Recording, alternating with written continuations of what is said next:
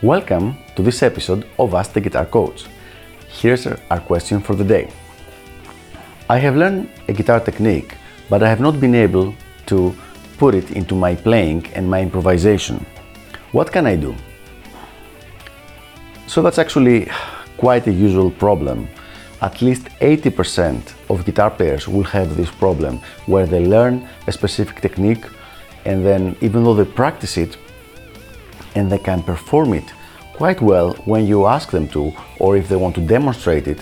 When it comes time to use this technique on their improvisation, then they find it very challenging. There is, there's no easy way to fix that. There's a series of steps that needs to be completed in order for you to develop the ability to use the technique in your improvisation. So let's see if we can outline those steps and help you get to the desired result. Step number one it has to do with the actual technique.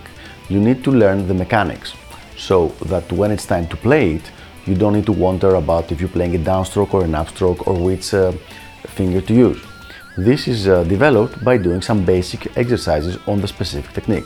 So if we're talking about sweeping technique, for example, learning some three note arpeggios or, or three string triads. The next step is to learn a couple of licks that use the specific technique, which means if you're using again sweeping, learn a lick using um, some arpeggios, sweeping arpeggios, and then memorize this lick exactly the same way that you memorized the initial technique and practice the specific lick and speed it up to a, certain good tempo, again using metronome. So now you have developed the technique technically and you know a specific lick from this technique. Now it's time to put it in your improvisation. The worst thing to do is to just start improvising and expect this lick to just magically appear in your playing. It's not going to happen for more, as I said, than 80% of people. What you need to do is to start using it in your improvisation on purpose. In the beginning, it's not going to sound very good it's not going to sound very good because you, you have not developed yet the ability to put it into your musical speech.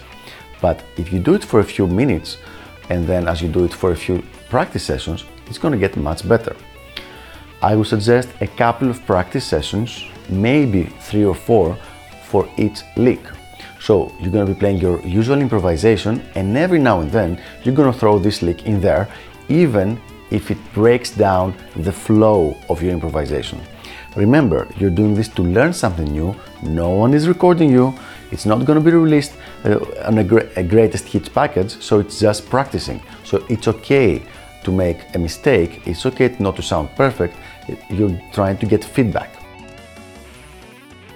Once you have completed this part successfully with one musical phrase, with one lick, then you need to do this with at least five licks I personally suggest as many as 10 different licks.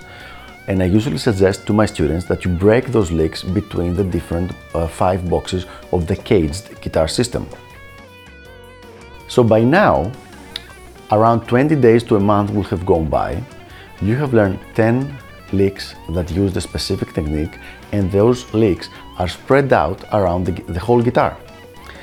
And you will have been practicing them every day in the context of improvisation on purpose.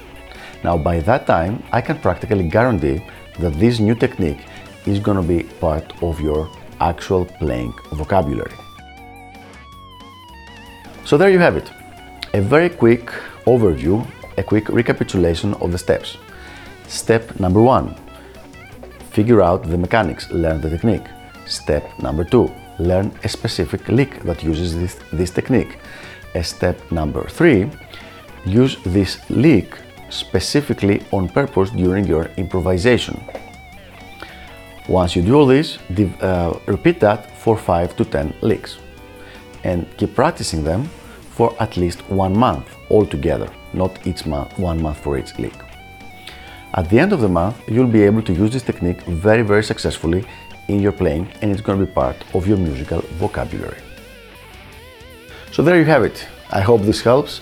Thanks for tuning in for this episode, and I will see you next time on the next episode of Ask the Guitar Coach.